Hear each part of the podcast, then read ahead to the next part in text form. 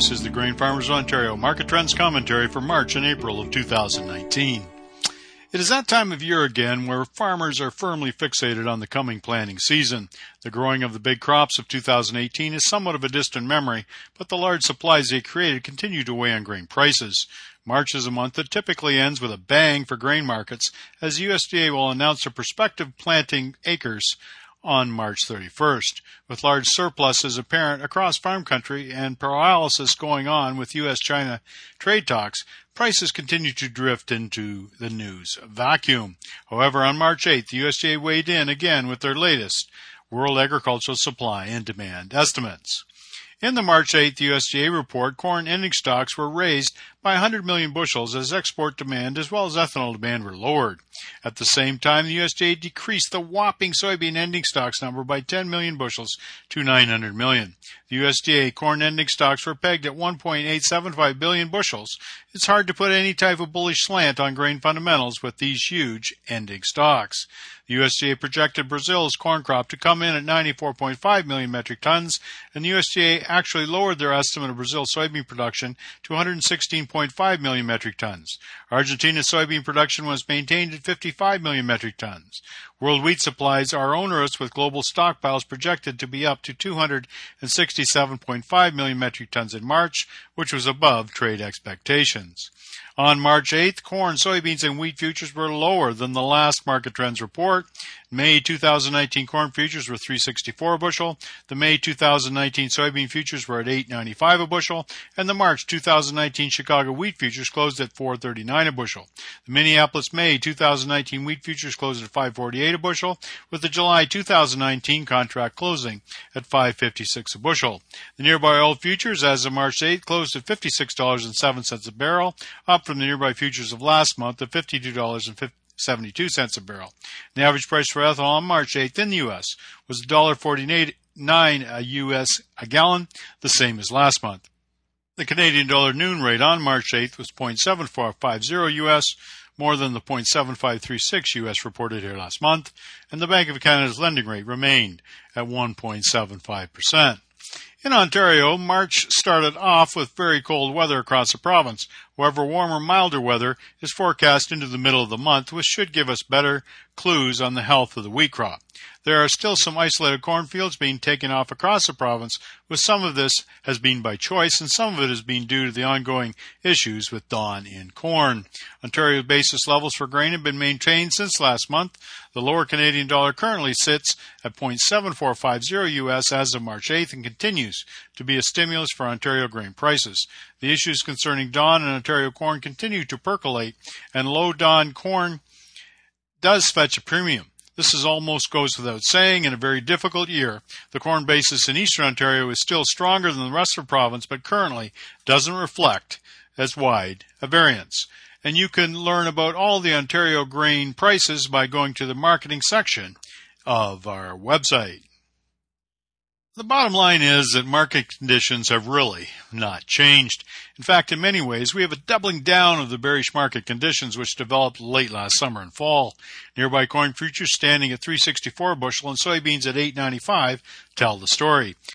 Futures prices are nothing to write home about, with corn caught in a 6-year trading range and soybeans continuing to trend water under the weight of soybean mountain. That doesn't mean that things cannot change, because per usual grain prices are static and fluid at the same time. Canadian dollars help with the price optics in Ontario, but these are low futures prices. Seasonally, we all know that price patterns with these grain prices typically goes up into June or July. This generally provides an opportunity to raise our grains profitably. There is no reason to believe it will not happen again in 2019, but there is some argument that the highs might already be in simply because of the preponderance of grain.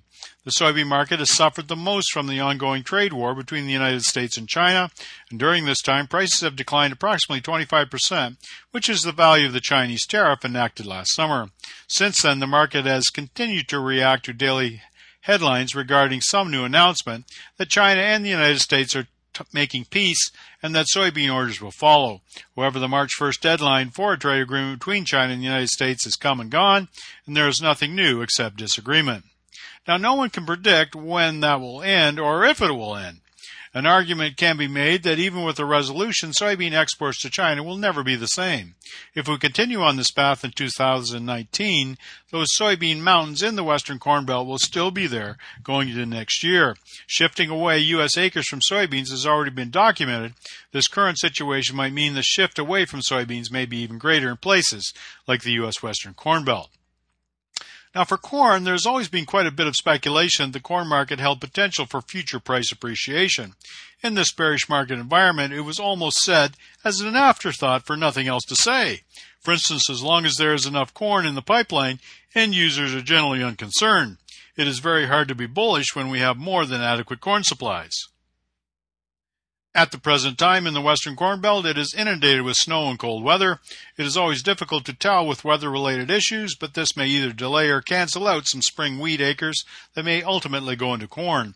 Of course, these acres may go to soybeans as well, but poor cash prices favor something else. Corn might capture some of these acres if we have a delayed planting situation. The May 2019, July 2019 corn future spread as of March 9th is minus 9.25 cents. Which is considered sideways to down. Seasonally, corn prices tend to trade higher into early June, and the nearby spot contract is currently priced in the 25th percentile of the past five-year price distribution range. Now, for soybeans, they remain in a very difficult position. For instance, by this time of year, many of the American soybeans have been moved through ports in the Pacific Northwest. However, with the problems between the U.S. and China, this may not have happened, and South American supplies are plentiful again. The 900 million bushel ending stocks figure from the USDA does not lie. At a certain point, if the trade war doesn't end, these beans sitting in piles may even have quality issues going forward. Wheat prices have also been lowered, which is a problem for soybeans going forward. An argument can be made in the western Corn Belt that no increased soybean acres should see the light of day. However, with wheat prices being lower and snow still in the western Corn Belt, in lieu of corn planting, some of that may go to soybeans. It is hard to paint any type of bullish story for beans. The May 2019, July 2019 soybean future spread as of March 8th is minus 14 cents. Which is considered sideways. Seasonally, soybean prices tend to go up into July, and the nearby spot contract is currently priced in the 10th percentile of the past five-year price distribution range. Now for wheat, it's an old story, but it continues to ring true. There's lots of wheat in the world, and prices reflect that. The USDA increased both U.S. ending stocks and world ending stocks for wheat.